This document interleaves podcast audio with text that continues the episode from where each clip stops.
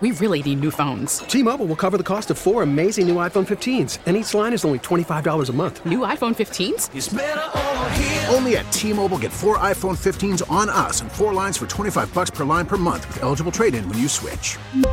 Minimum of four lines for $25 per line per month with auto pay discount using debit or bank account. $5 more per line without auto pay, plus taxes and fees. Phone fee at 24 monthly bill credits for all well qualified customers. Contact us before canceling account to continue bill credits or credit stop and balance on required finance agreement due. $35 per line connection charge apply. Ctmobile.com. We get it. Attention spans just aren't what they used to be. Heads in social media and eyes on Netflix. But what do people do with their ears? Well, for one, they're listening to audio. Americans spend 4.4 hours with audio every day. Oh, and you want the proof? Well, you just sat through this ad that's now approaching 30 seconds. What could you say to a potential customer in 30 seconds? Let Audacy put together a media plan tailor made for your unique marketing needs. Advertise with Audacy. Visit ads.audacy.com. Bradfo Show. That's my open. That's what they used to call me, Swivel Hit Bradford. That's my open. I'm Okay. waiting for you to So what- justify your stupid opinion. Bradfo Show. That's delicious. Ladies and gentlemen, we're back to our normally scheduled baseball guests. Last week, Rob Bradford was uh, was recovering. His voice Yeah. wasn't up to snuff. Now he's back with us on the Harbor One hotline. And Rob Bradford at WEEI.com with us for the Midweek Clubhouse Report brought to us by McFarland Energy, Greater Boston and Cape Cod's choice for dependable heating and cooling solutions at McFarlandEnergy.com. Well, uh, Rob Bradford, who is with us on Zoom, where you could, if you're in the Twitch chat, you can see Rob uh, as we uh, talk to him today. My God, a starting pitcher went past five innings. McFarland. Holy hell! That's, that's what we say when we're excited about a starting pitcher going five innings. Five and a third innings. I don't know what to make of it. Keith and I, I mean, seriously, if we would have if we would have put the over under at 25 games this year, that a Red Sox starter would have gone more than five innings, I probably still would have taken the under. But uh, that was a, uh nice, tidy little performance on offense and defense yesterday, Bradfo. Cy Young Wacha. Let's Mm-hmm. go. Let's start getting on the trolley. Listen, I, I was on the Ryan Weber bandwagon out of spring training. That didn't go quite well. Can I get on the Michael Wacha Sure. ba- bandwagon? You I probably mean, drive it.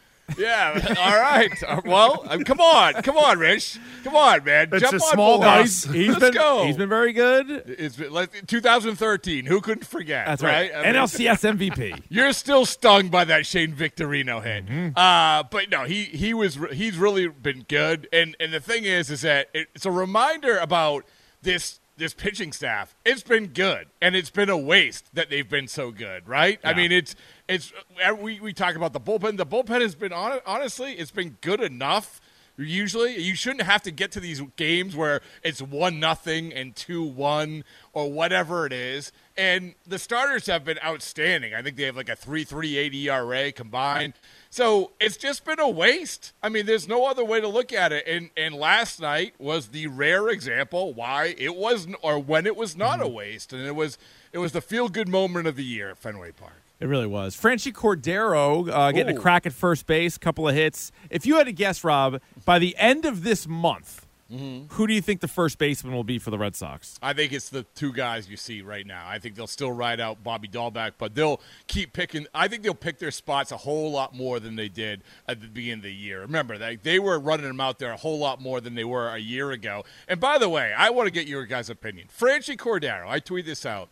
He showed me that he hit a 578 foot foul ball. Okay, Yep. 578 feet. What do you have it You- on his phone? Good power. Yes, he had he had the whole stat thing on his phone, like the, the computer, and uh, that measured it. It was in the minor leagues. Do you think that's possible? Like, it, uh, it's I don't know. Where's the Ted Williams seat? How far is that? Do we that's know? not that. That's five oh three or something yeah, yeah, like yeah. that. 572 seems a little uh, stiff.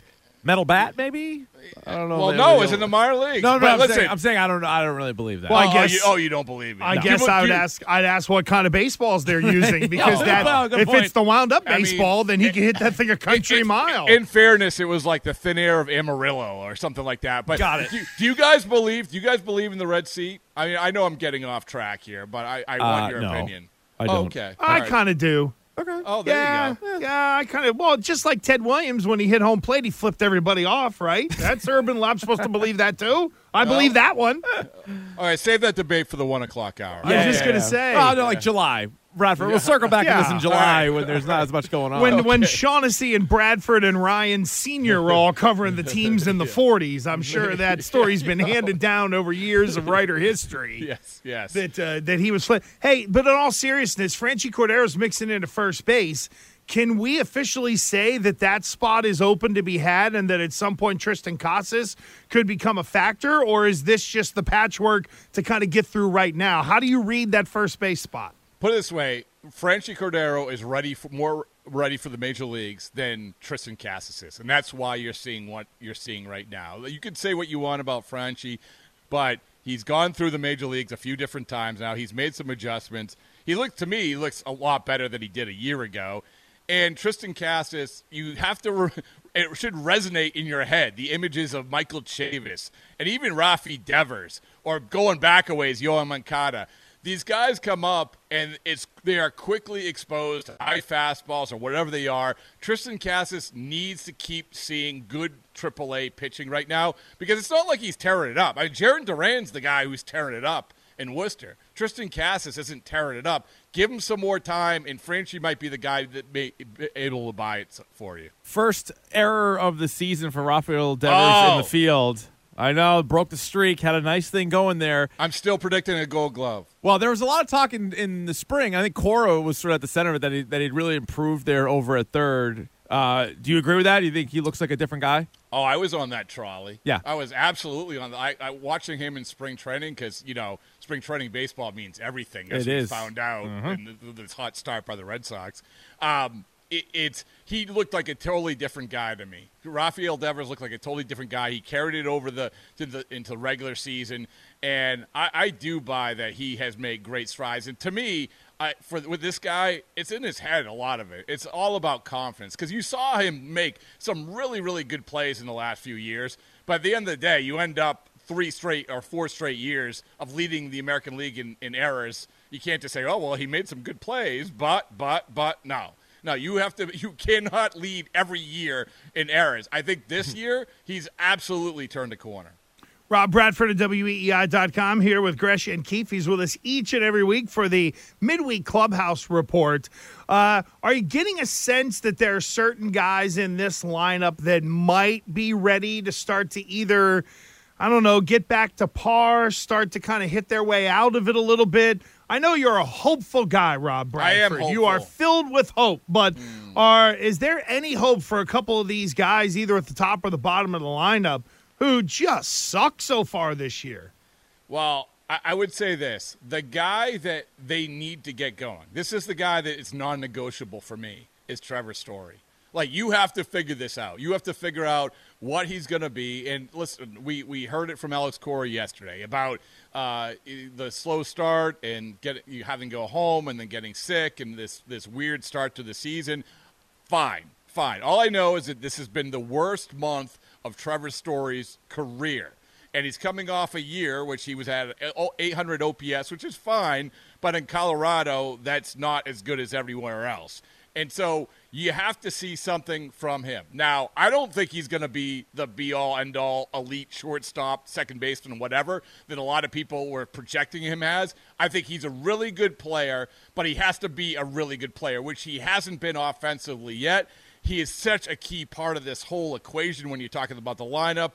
So we're going to have to, th- to me, that's the guy that you got to get going because you put him at the top of the order, then it changed, and he gets going. It's a whole different dynamic. He that's the best spot for him at the in this lineup, hitting leadoff?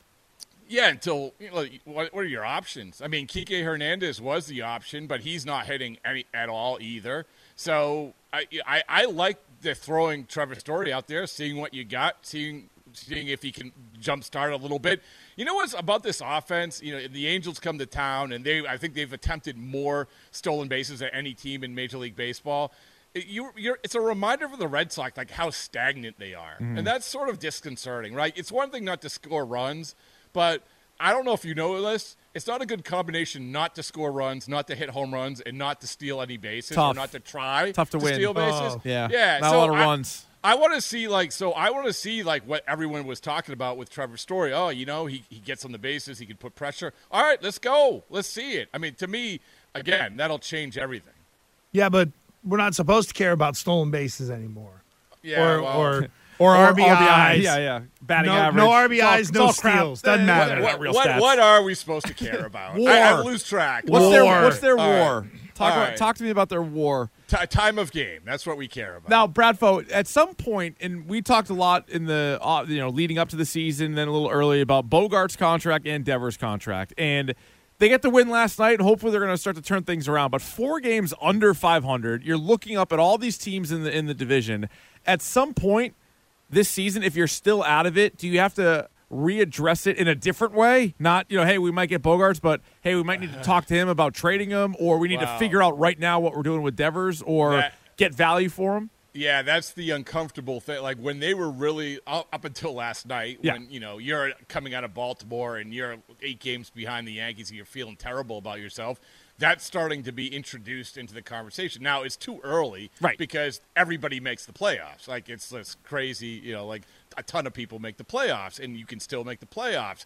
So that's going to throw a monkey wrench into the absolutely trade him uh, category.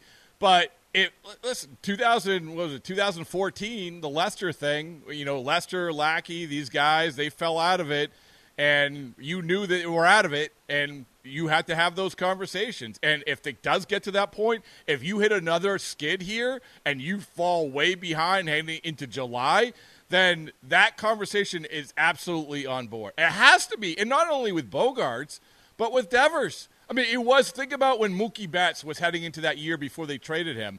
They actually entertained the idea of trading Mookie Betts, which at that time, like, oh my goodness, you can't do that.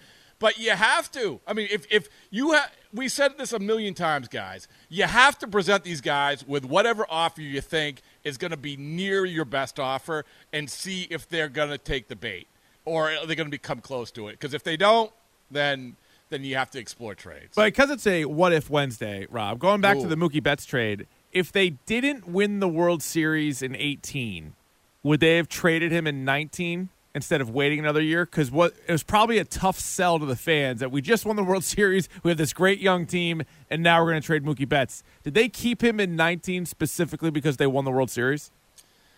No, I think they kept him in 19 because they were caught in this sort of weird, like, weird in between world where they were sort of in it, but they weren't in it.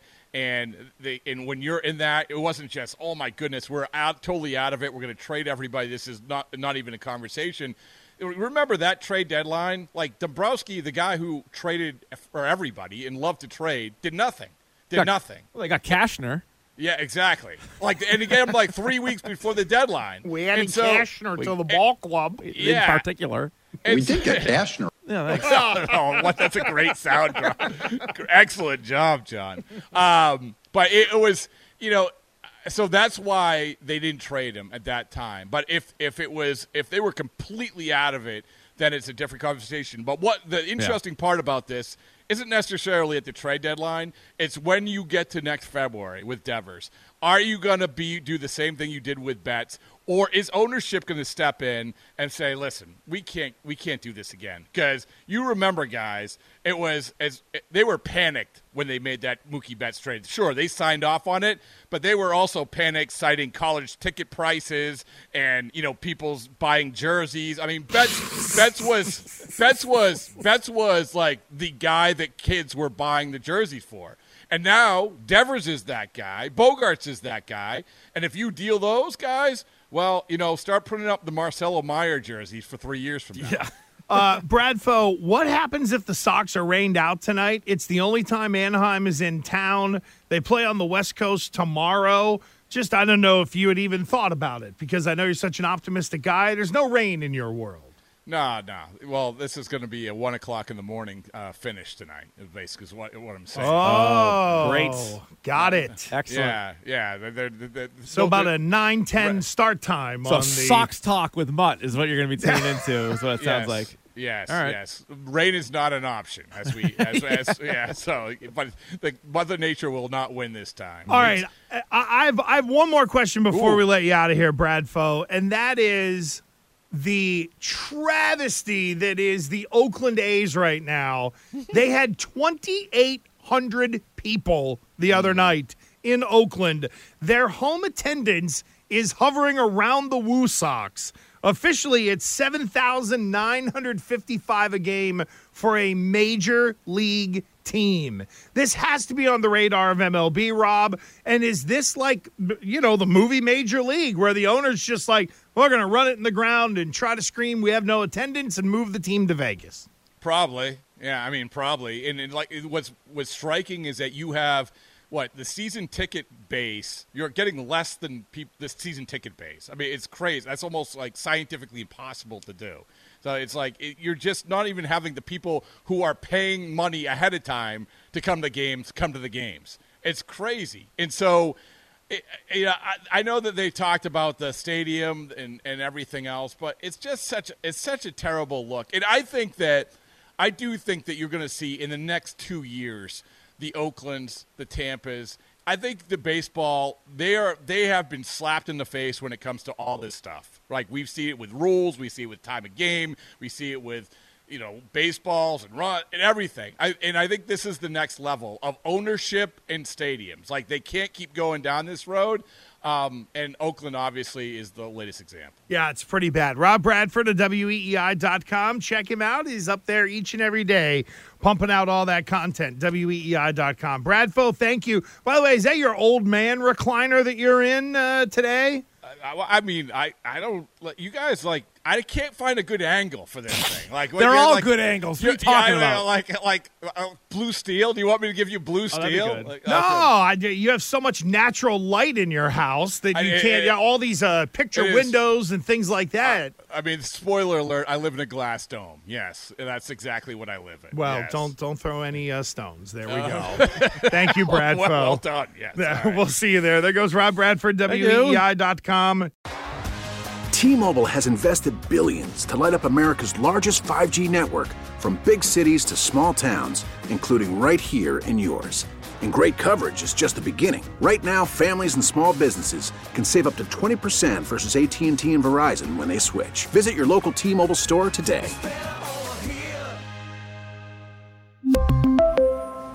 Plan savings with three lines of T Mobile Essentials versus comparable available plans. Plan features and taxes and fees may vary.